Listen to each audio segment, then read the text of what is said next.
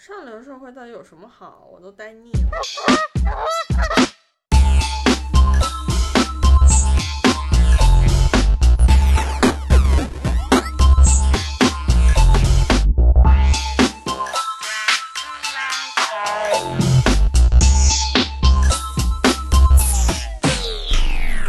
嗨，这里是下不来台，我是正确，我是往里挪挪，我是赵子静。我是张希允。今天呢，就来谈一谈凡尔赛文学，因为这周这个话题非常的火爆，上了频频上热搜。凡尔赛文学是什么呢？主要是由微博大 V 小奶球提出的一种文学形式，意思是生活的高贵奢华，且想通过一些反向的表述。来不经意的透露出自己优越生活的人，一般用来调侃。举例，老公竟然送了我一辆粉红的兰博基尼，这颜色选的也太直男了吧！唉，怎么跟他说我不喜欢这个颜色呢？这是一个经典的凡尔赛文学案例，但为什么他们走进了大众的视野呢？主要是一位优秀的微博网友蒙奇奇七七。把他这个事儿频繁的推上了热搜，因为他的微博就是一整套典型的凡尔赛文学风，我觉得也不仅仅是吧，然后还夹杂了一些那种网络小说霸道总裁的风格在其中。他本身就是写这个的嘛，他的微博简介不就是作家代表作《全世界只有我可以欺负你》，这个名字一听就是那种网络小说那味儿。对。然后小奶球的那个凡学课我也看了，他提出三大要素在凡尔赛文学中，第一点呢就是先抑后扬，明褒暗贬；第二点是自问自答；第三点是灵活运用第三人称，然后还包括一定要配套的表情包和优秀的定位。然后小奶球在樊学出圈的当天仰面哀叹哀哀叹，樊学死了，樊学已死。对，小奶球说，曾经樊学是精神贵族们的游乐场，是小众的、高端的，只有最具有精英特质的贵族才有参与的资格。然后他说，二零二零年十一月八日是樊学死亡的日子，请各位学子记住令人悲痛的这一天。哼。那究竟什么是凡尔赛文学，而又有什么样的人会使用凡尔赛文学这套修辞手法呢？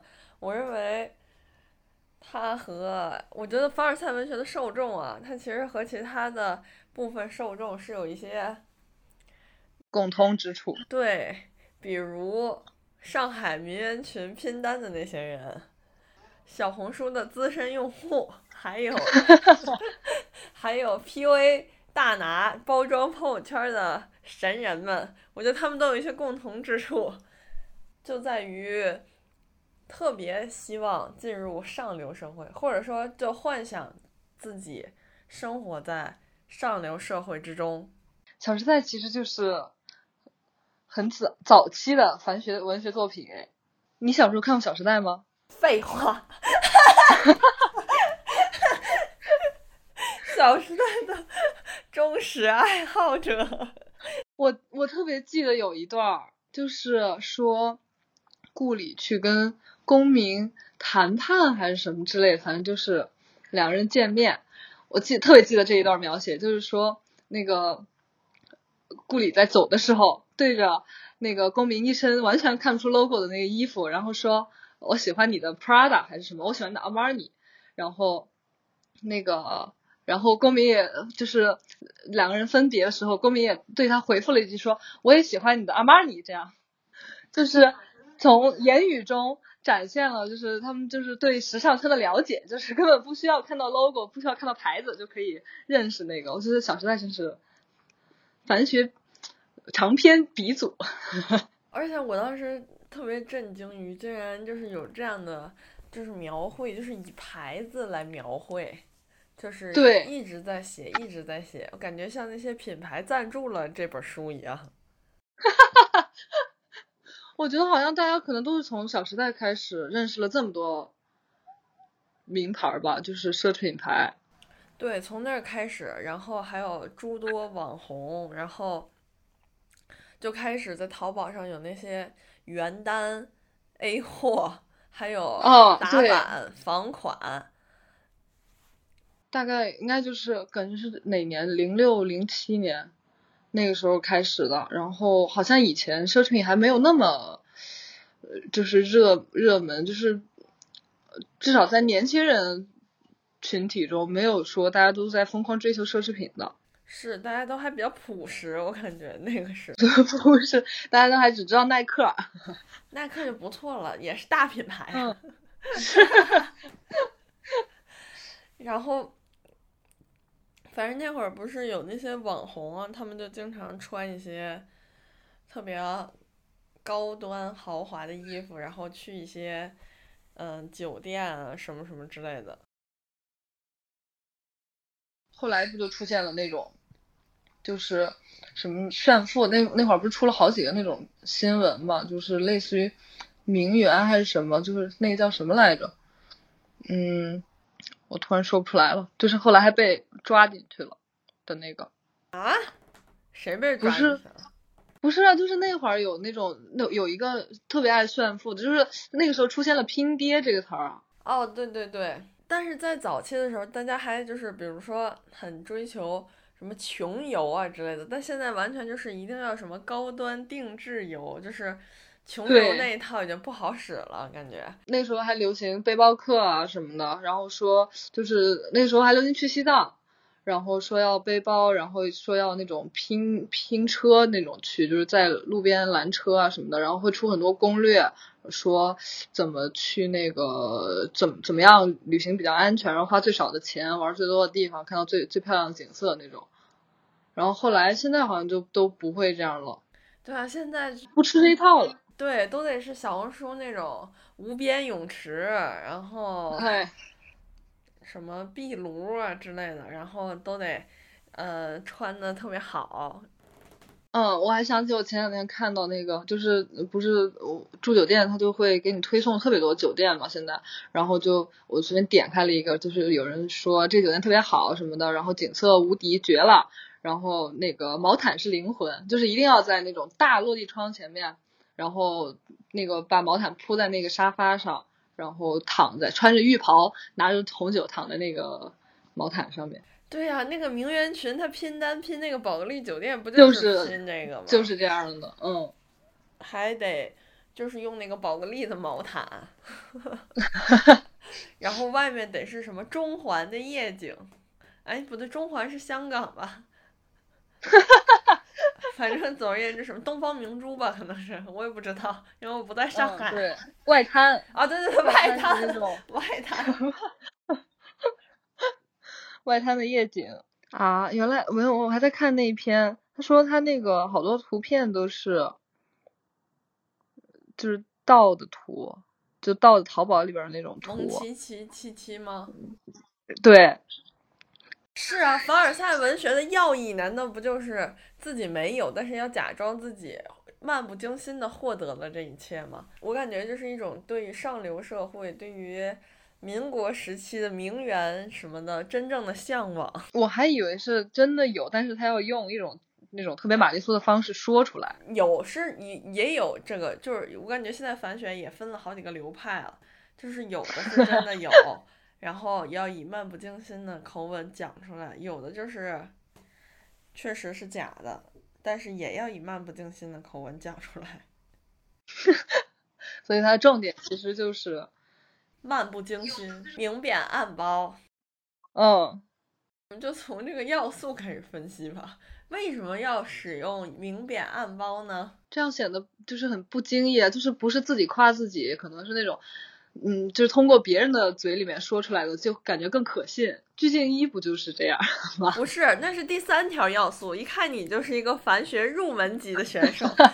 第三条要素才是通过第三人称的观察。然后，第一条是比如，嗯，什么，呃，我老公已经，呃，我老公给我买了一个五百平的大 house。我就说不要这么大，太不实用了，多累呀！上下楼、哦不如一个四合院儿或者大平层来的好。而且不能说我老公，要说我先生。你有没有做那个凡尔赛什么文学测试啊？没有啊，你现在发给我啊，我现在做。我昨天做了一下，我拿了六十分呢。我觉得我应该能拿满分儿，因为我我也以为我能拿满分，我费尽心机，就是揣测他们心理，然后做了半天也才拿六十分。那你发给我，发给我。我给你找找。现在我们现在就在在这个电台直播中直接做。我用我的双屏台式机把这个链接打开，因为手机在录音呢。太不方便了。你的点你那个双屏台式机，也就是就是那说呃双屏台式机其实也不方便，还不如还不 那个 Zoom 的那个什么呃录音笔买的这么贵，一点儿也不好用，还不如我的 iPhone 十二。你得这样说。花了三千多块，音质也不怎么样嘛。拿马家里的马勺一听，还是有很多瑕疵。我们今天就要用这种方式对话。那我来点开这个终极凡尔赛水平测试啊，我来看一看。哎呀，我上次鼠标坏了，就是买了一个那个打游戏的那个鼠标，叫什么来着？雷神、雷蛇呀，还是什么？反正这个鼠标。然后一点儿也不好用，真的老是有问题。最后还是陈群浪把他的鼠标送给我了。老第一题，小 A 的朋友圈截图，老公给我买的圣诞礼物，GUCCI 酒神包。后面半句话应该写什么？嗯，选项 A，可是颜色好丑，太直男审美了。选项 B 只要两万多块，今年经济不景气，老公有点抠。选项 C 搭配我的 GUCCI 围巾，还挺漂亮啊。这是一道入门级别的题，很显然我们就应该选 A，因为这道题凡尔赛文学的创始人小奶球精讲过这道题。第三选项明显是一种名名包。第二选项呢？第二选项提到了真正的价格，这种东西是不能。放在嘴边上说的也不好，所以一定要选第一选项。第二题，凡尔赛人如何称呼自己的老公？我老公，我先生，我家亲爱的。刚刚你已经提示过我了，应该选我先生。让我们来看看第三题啊，以下哪个配体重照的文案属于凡尔赛文学？体重四十六点四千克。A，让我胖回来吧，吃不下饭真难受。B，最近吃太多了，都胖了。C，最近健身很努力，又瘦了十斤。啊，这道题有点难了啊。首先，我肯定排除 C 选项，这种你健身了你也不能说，你也更不能提自己努力，一定要漫不经心，一定要感觉自己好像什么都没付出就获得了这一切。我觉得应该是 B，最近吃太多了，都胖了。不知道答案是什么，一会儿我们看一看。恭喜你又做对了一题，真的太好了。第四题给我是四张截图，第一张截图写：“给我送个钥匙有啥用吗？要是向别人的男朋友送汉堡和奶茶就好了。”无语，钥匙能当饭吃吗？无语。第二个截图，一辆马一个玛莎拉蒂的方向盘。学校里面能停车吗？第三个截图正视了手和腿差三个色号的事实。第四个截图不要用手去触碰、去接触按钮，防止感染。用的是玛莎拉蒂的车钥匙去接触按钮，那你手也不要再拿玛莎拉蒂的车钥匙，防止感染。哈哈哈以下这四张图。秀车钥匙的方式哪个属于凡尔赛秀法？我想想啊，B 肯定不对。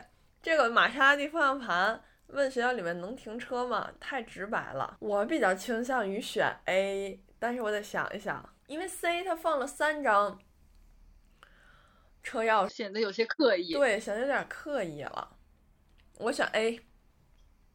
恭喜你又答对了一题，我真是凡学大拿。第五题，小 A 朋友圈截图，每天一杯手冲罐儿，一个小时健身，一小时《纽约客》杂志，一套 GRE 试卷，五百个单词复习。一天结束后，开车去西区吃饭，犒劳自己。定位浙江大学紫金港校区。下图是小 A 的朋友圈，请问小 A 在评论区追评哪句最凡尔赛？啊，这就讲到了第二个要素，自问自答。选项 A，评论好多人说我过得特别上进，我就很无语。难道这不是浙大人最普通的生活吗？评论 B，啊，不，选项 B，评论都说很羡慕我，其实只要做自律，大家都能做到。选项 C，就只有我自己觉得这个安日程安排很普通，大学生嘛，我选 C。恭喜你又答对一题，你真是凡学大拿！我真的，你立刻就选出了正确答案。凡学融入我的骨血。那你分析一下这一题。这一题非常简单。虽然啊，，D 选项 A 里面使用了凡学的第三个要素，第三人称视角，好多，但是它里面说评论好多人说就很刻意。他如果直接说。大家怎么都说我过得特别上进，我就很无语。就只有我自己觉得这个日程安排很普通，大学生嘛。我觉得这是最完美的回答，就是既反映了第三人称视角，同时又一定要强调“普通”二字。但是我觉得这个上进也不对，就是不能显得他特别努力。我觉得应该是评论都说很羡慕我，难道就只有我自己一个人觉得这日程安排很普通，大学生吗？不能提到评论。怎么？你一定要说怎么？大家都说这样，啊，对，而且也不能说上进、自律，就是这一种。对，这种听起来好像努力了的词，一定要远离。第六题，小 A 的朋友圈，小 A 真的是，可能是凡尔赛文学的代言人吧。可能就是你吧，你咋都都这么对？是不是你自己发的朋友圈？这道题是我出的，可能。每次都给学生介绍我是叉叉大学最美女老师，后半句应该写什么？A. 我在学术上的成绩一点也不提，真的是气死人。B. 其实有点尴尬，学校里女老师一也一共没几个。D C 学校里精致的女老师那么多，我都邋遢成这样了，他们是不是眼神不好啊？C 我选 C，反学融入了你的骨髓。这道题真的太简单了，一定要对提到他们是不是眼神不好啊？这也是凡学的经典语语句，而且要先。那个先包别人，就是说精致的女老师那么多，现在看似是在夸别人，其实是在夸自己。对啊，因为自己还是会被评为最美女老师。好，下一题，第七题。小 A 的朋友圈截图，去三里屯溜达了一圈，一路被跟拍和搭讪，我就是随便穿了一套健身服而已。这条朋友圈不该配以下哪个表情？A 表情是。Q Q 那个表情，冷汗的那个表情吧，反正就是有一点，呃，尴尴尬还是什么？对对对。然后 B 表情是一个摊手的表情，C 表情是一个偷笑的表情，D 表情呢是一个 emoji 可爱的那个表情。啊，皱眉。皱眉。嗯。我猜呀。嗯，我想想啊，首先排除 C 选项。我认为应该选 B 或者 D 中的一个。我想想，我仔细品鉴一下啊。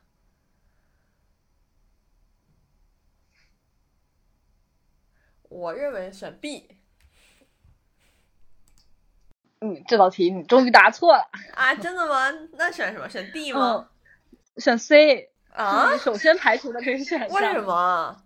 我觉得可能是因为就是要表现出那种无奈。偷笑的话，就是有一丝得意就不行。哦，不该配，哦，审错题了。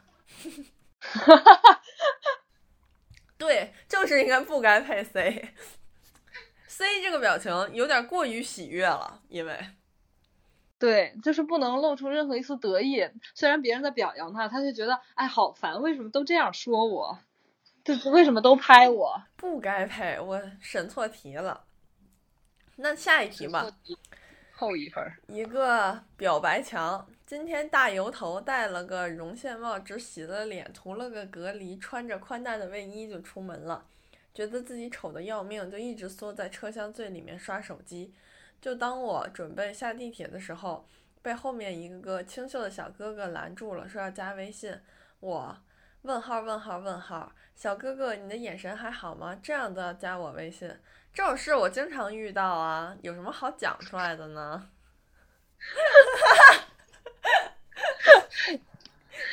你会如何给这个匿名表白墙评论？你已经评论了，对呀、我已经评论了。A 地铁上好多这种推销东西的，逢人就要加微信，挺烦的。B 你是油头体质吗？推荐你试试袋鼠洗发水，用完立马能蓬。C 你不打扮也好看啊，他肯定是想撩你。我如何给这个表白墙评论？那我是什么态度啊？我我不知道我是什么态度啊？那一定是得烦过他嘛。比他烦是吗？对啊，那我觉得我应该会选 A 吧。是你刚才评论就是这个意思嘛？你刚才已经自发评论过一发了。我觉得我这更精彩一点儿。他这个还带有一些贬低对方的这个更深度更深了一些。但是他这个，我觉得他这个表白墙不够繁学，因为他形容的特别具体。大油头戴了个绒线帽，只洗了脸，涂了个隔离，穿着宽大的卫衣就出门了。这太用力了，这个描述就是，所以就是他烦的程度并不够，所以你得烦过他，你得追加这句，就是你得给这个人评论，就得烦过他。所以你得说地铁上好多这种推销东西的，逢人就要加微信，挺烦的。一方面表现出你也经常被人加微信，另一方面表现出人家并不是看上了他，而是只是想找他推销东西。嗯，真是狠啊！第九题，A 说，我婆婆给我儿子买那双鞋三千多，其实家里他的鞋都穿不完了，还买。我赶紧和儿子说，这鞋才三百多，不能让他从小就意识到自己家庭条件好。B 说，婆婆那一辈的理念真的不一样。我老公之前去美国考察，就去十几天，我婆婆一定要过来我家。我说家里有保姆就够了，她还一定要过来。问你觉得说什么才能彻底烦过 A 和 B？选项 A，真羡慕你们，我婆婆每天都在忙公司的事儿，生活上完全不关心我们。选项 B，真羡慕你们，我婆婆全世界到处旅游，根本不管我们。选项 C，我婆婆走得早，只给我们留下遗遗产，幸好能雇保姆。我觉得应该选 B 吧。嗯，又答对了。哈哈哈哈哈我真的很很会烦。哎，你说吴亦凡的烦是不是这个烦啊？凡尔赛的烦啊！凡尔赛的烦。那你再分析一下这一题，这一题给大家讲解一下凡。学知识。选项 A，我婆婆每天都在忙公司上的事儿，很好，但是就是很好。你提到的你你们家有个公司，而且完全不关心我们，也感觉明贬了一下。但是这样显得你婆婆太努力了。而且，而且我觉得是，如果是真正那种特别大户人家，可能婆婆并不需要亲自去管这些事情，这样显得他们可能只是一个中产阶级。对，选项 C，我婆婆走的早，只给我们留下几亿遗产，幸好能雇保姆，犯了凡学大忌，提到了具体的钱数。哈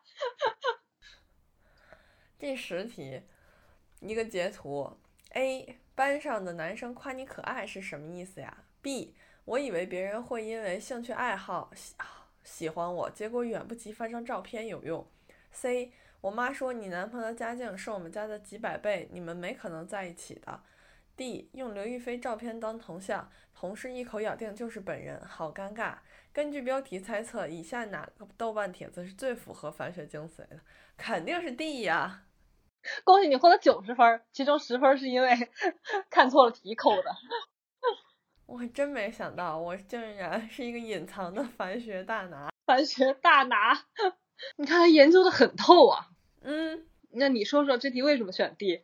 因为 D 使用了凡学三要素中的第三要素，即以第三人称的视角来说这个事儿，所以一定会选 D。A、B、C 都太普通、太低级了，不够烦。但我觉得，就是但凡学会了凡尔赛文学以后，看着生活里处处都是凡尔赛文学。是啊，嗯，你说过这样的话吗？我那天回想了一下，我应该也说过这样的话，但是我现在突然记不起来了。我说过呀，要在电台公开处刑吗？我记得 很清楚。什么来着？我我那天说了什么来着？我也忘了。哦，我想起来了，我还说过呢，还发了那个微博来着，说住别墅真烦，我恨别墅。啊，对对对，你这个也，你这个，但是你这个有点入门级了。对，比较低级，比较直白。嗯，我说的是什么？怎么老有人以为我整过容啊？我鼻子高是天生的。我我那我也就是。那个陪朋友去医美诊所，然后那个呃咨询咨询的那个前台小姐姐非要说我鼻子是整的，我说没有，她还不信。啊，对，还有一次你你跟我说话也使用了反学的手法哎，你怎么咱们俩还这么不实在呢？你你有一次你去台湾做医美吧，好像是，嗯，然后你说那个整容医师不是那个给你做医美，就是你是好像是去做皮秒。然后你做皮秒，给你操作的那个医师就问你，呃，有没有整过容？你说没整过。然后医师说不可能吧？借用了第三人称，借借他人之口表扬了自己。对你跟我 形容这个事儿的时候就是这么说的。那那个上我刚才说的那句更那个，就是说陪朋友去，就是证明我自己并不做，就是还贬了一下朋友。啊，真的不是什么 好东西。哦，那我觉得那个谁也挺凡尔赛文学的。这谁啊？我觉得晚学也是啊。晚学也是凡尔赛文学的一个部分，一个组成重要组成部分。她应该经常操纵她老公来完成她的那个 凡学逻辑体晚学逻辑体系。我觉得她老公不能被单独作为一个人格来讨论，而是作为婉婉的小号这样一个人。哎，对，我也是这么个意思。你等会儿，我我我来开个灯，那个我这儿有点吵。这这个时候就得这么说，在杭州嘉里中心住这种好酒店，没想到也这么吵。他怎么不给我选个好点的地段啊？不是，你不应该直接把这个酒店名字打出来，而是应该在定位上体现。对，没有，我没有直接说那个酒店的名字，我只是证证明了，就是这个酒店就在嘉里中心旁边儿。这么贵的酒店啊，不是什么叫这么贵的酒店？这不对。杭州市中心真是吵闹啊！这个酒店看上去不错，但是没想到隔音这么差。然后一个定位，对，最好再加上最好再加上一句，可能平时家里条件呃不不能这么说，可能平时太呃可能平时没有这么嘈杂过吧，也许是我太敏感了。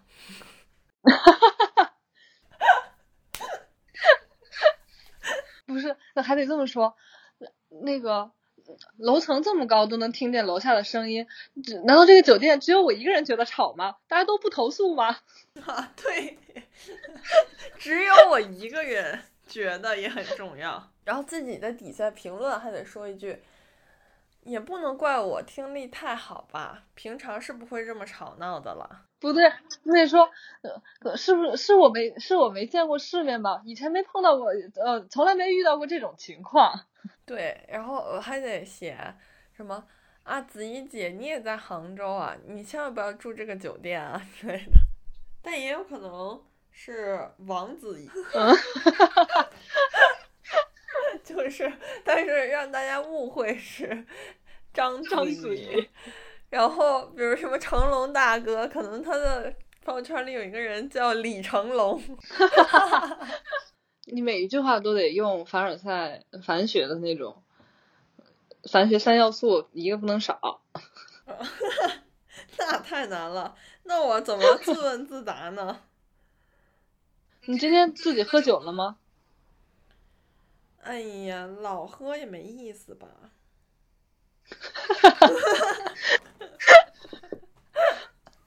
嗯，我我爸爸收的那些酒，我都不敢乱拿。这哎，还得去楼下酒柜里拿，太麻烦了，我有点不想弄。家里太大就是不方便，我恨别墅。我哎，对，你还得说，我真的不明白，怎么会有人喜欢别墅这种东西？上下楼真的很麻烦。就算装电梯都不方便。哦，新上了一个热搜。什么？蒙奇奇承认言论有艺术夸张。啊，真的吗？我今天看他的微博，还他还在坚持更新呢。刚上的热搜。你那不是艺术夸张，你那是艺术虚构，我感觉。两回事儿。夸张好歹得有一个东西在。说深陷舆论数日后，他从一开始的兴奋和失控中平复，认为网络暴力没有自己想象中的那么严重。提及争议带来的影响，他更多的使用了“难堪”一词，觉得自己经历了一场社交性死亡。这件事情是比较难堪的一件事情，因为很多我们的亲戚朋友在不知情的情况下会把我们贴标签。可是我觉得 这里还是，他说。呃，他承认自己在网络发布的内容的确有艺术夸张的成分存在。他出版的第一部作品《全世界只有我能欺负你》，便是以他和先生的故事为素材，经过了百分之十五的艺术夸张而写成。这么感觉还是在烦。这么精确吗？是啊，百分之十六都不行，就是只有百分之十五。他认为自己的微博被断章取义了太多，只去过两三次 SKP 会被说成经常去逛。偶尔提到一些品牌也会造成误解。蒙奇奇反省到，作为一个我现在这么有影响力的人，我还是要注意。之前我确实只小范围内分享，也不会考虑到影响力或者引导的问题。现在我觉得需要慎重考虑了。我 这还是在烦吧？是我这么现在这么有影响力的人。啊，我觉得我想起来那个 有一个特别经典的案例，就是他。就是不是一直扎那个丸子头吗？特别随便，打造蓬松高颅顶。然后他特地出了一期视频，就是教大家怎么扎丸子头。他就是随手一扎，但是晚学的研究者发现和他平时扎的根本不一样。他平时肯定是用心的扎了，又这又那的。然后他为了但显示自己的漫不经心，就哎随便一扎就很好，就这样。而且还有他那个别墅的那个事件。那个谁，她老公不是说她激动的一晚上没有睡着吗？她也立刻澄清，就是想让人觉得她云淡风轻的就拥有了一个别墅。这时候就得说了，别墅真的不方便，不知道她为什么这么喜欢别墅。她得住一段时间再发这个更合适。那凡尔赛文学为什么这么火，这么兴起？我觉得还是大家都太注重自己的网络形象了。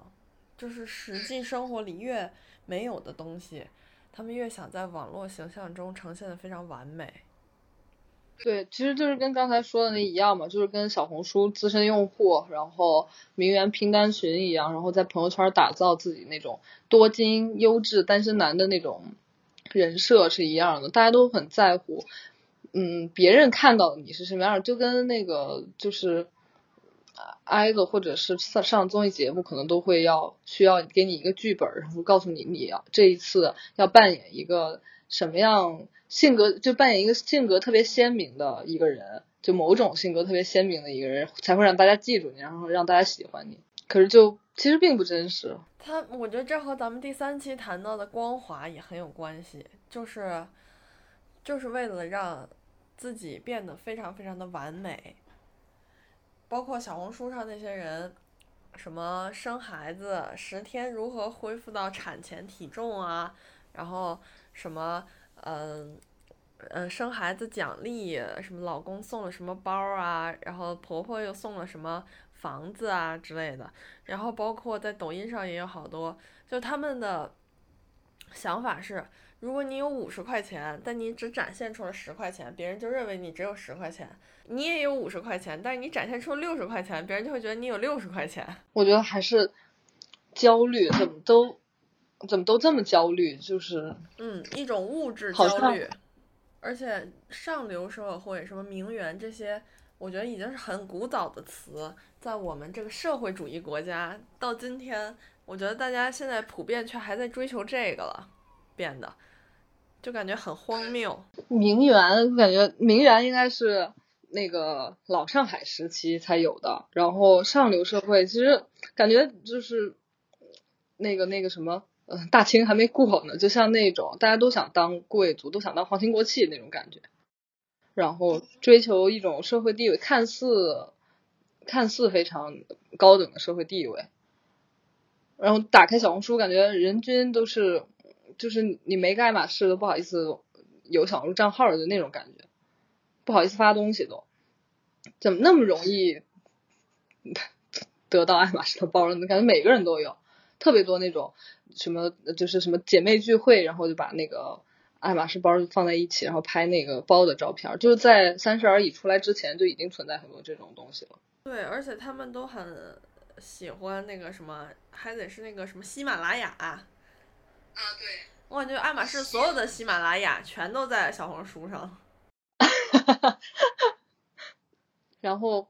不那个什么的，呃，都是大大家都在打造自己的一种人设，就是不说那个钱的，就说开始说学历，就是人均九八五二幺幺，就那种。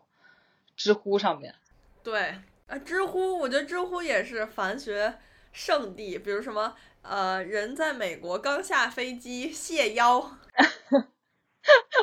谢腰二字就很凡学，对，漫不经心的表现出那种就是。自己呃，首先自己的那个回答一定是很热门，自己这个呃是很有学识的，所以会会被邀请。然后其次是被别人邀请，自己就是呃并没有刷到他这这个问题，也没有想主动回答这个问题，而是别人让他来回答这个问题。对，表现出这个问题其实他不感兴趣，但是又恰巧我又真的都会。对，没想到吧，哈哈哈，哈哈哈。而且我真的搞不明白，人到底是追求，就是啊，他们这些人到底是追求特，他们这些人，他们这些人，先跟自己撇开，对，撇清关系，到底是追求特殊啊，还是追求相同啊？我真的分不清，就是感觉他们很想显得自己很特别，这也是经典悖论嘛，就是。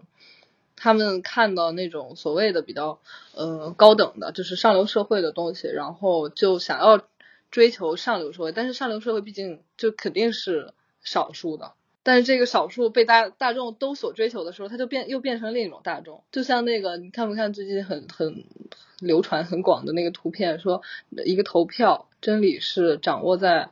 少数人手里还是掌握在多数人手里？下面两个选项，一个是少数人手里，一个是是多数人手里。然后大概有百分之十几的人选了多数人手里，百分之八十几的人选了少数人手里。这是经典哲学悖论，真理到底是掌握在谁手里啊？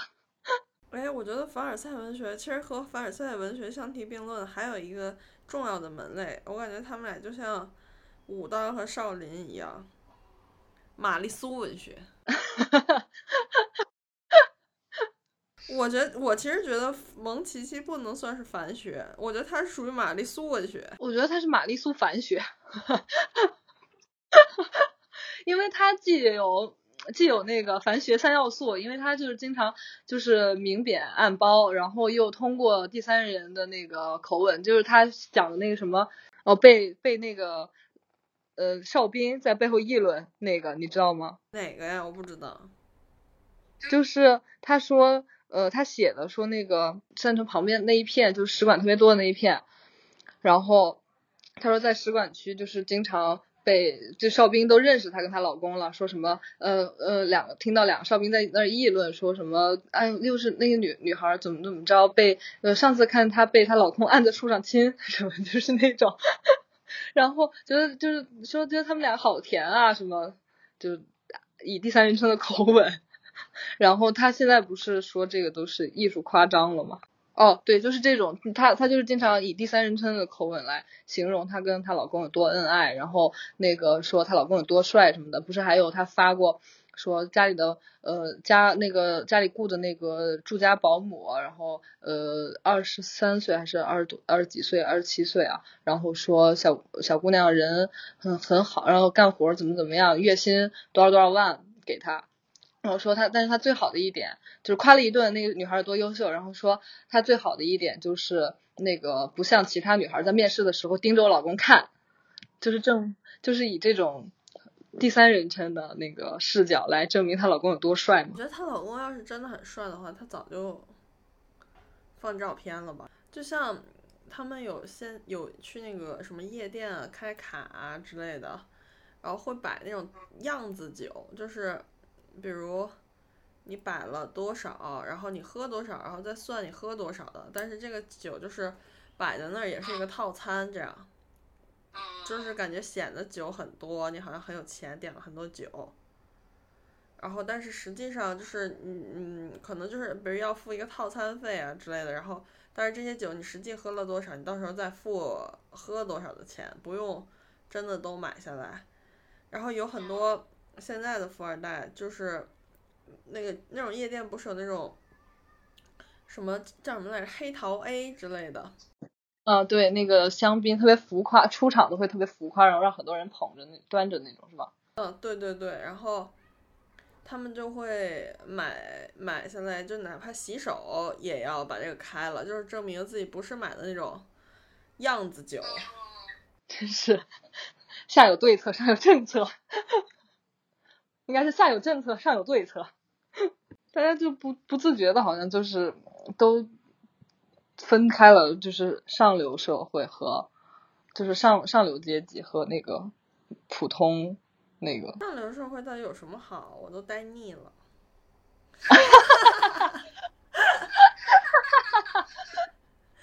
还是想过一些平凡人的小日子。所以那个呃，蒙奇奇就还是玛丽苏反学吧，就是形容他的那个呃，他描写的生活都特别玛丽苏，但是他的措辞手法、写作手法都是都是很繁都是很繁学的，没想到啊，他是两大文学体系的杂交物，集大成者。真的是。所以为什么要营造自己这种虚假人设呢？就是大家都太焦虑了，感觉离不开这种社交网络上的，就是呃，不是，就是都很脱离真实生活。因为别人成功太美好了，但是自己又没法真的那么成功。因为金字塔顶端所谓的上流社会一定是小部分人。对啊，而且他们也不想努力嘛。嗯，这个也对，这一点也很重要。对啊，就是想 很轻松的获得这一切。而且你想想，比如像名媛群，你去拼个单，然后你就可以获得跟别人、跟那些那些真的花了这个钱去吃这个东西的人，然后一样的，在社交平台上一样的称赞，你自己都会忘了自己是拼单去的。假的，对，是嗯假的。你说这是不是都得怪郭敬明？我觉得，我觉得这种现象是一个，就是是一个网络出现以后一定会产生的现象，就像 QQ 秀一样的虚拟形象。是从什么时候开始？就是因为以前基本上会去消费，比如说消费奢侈品，然后那个过所谓上流社会的，一定就是真正的上流社会嘛。过所谓上流社会生活的，就是那种 old money，一就是说很再往前的时候，然后后来出现了那个 new money 这一群人的时候，其实应该最初也都不是这样的，但是我这事儿很有发言权。你我有你就 是一个不是不是不是，我有一个傻逼亲戚，他们家就是在那个二环里有四合院儿，这么多年一直以为是他们家买的呢，可能花了一两亿之类的买的呢，就没想到后来他妈好像被查，就是怎么怎么着，才发现哦，他们家这四合院儿是租的花这钱，啊，对呀、一年也得花不少钱，一年多少钱啊？而且他们很早就开始租了。你像那会儿要是买房在北京，你得赚多少啊？那会儿又不限购，一年多少钱啊？那我就不知道了，我也没具体问，我也没想租。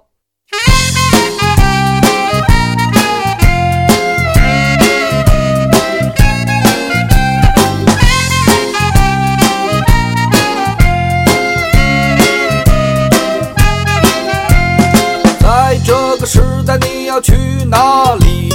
实现你自己。你的热血沸腾着，你。沸腾你的青春期。鸿鹄之志千万里，你勃然而起。嘿，我能，嘿，我能，来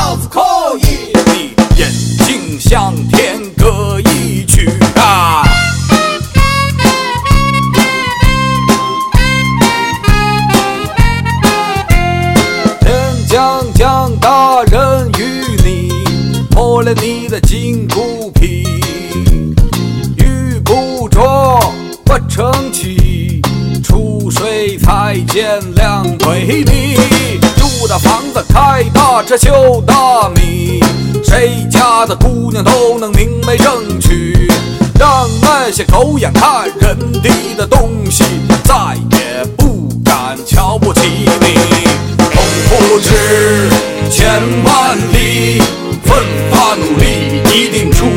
头地。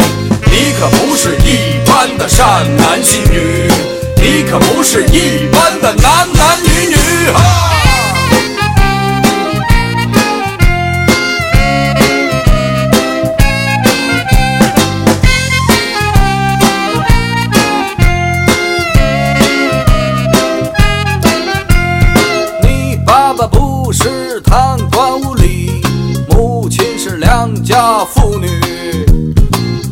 没有可以让你少奋斗十年的上流社会关系。幻想的假象多么美丽，你很傻很天真。这真枪实弹的成人游戏，很黄很暴力。路漫漫其修远兮，十万八千里。不及你的磨难兮，九九八十一。你用鸡生蛋，用蛋生鸡，真他妈不容易。可突然一场暴风雨，鸡飞蛋打喽。痛不知在哪里，你越来越怀疑这个东，在你心头挥之不去。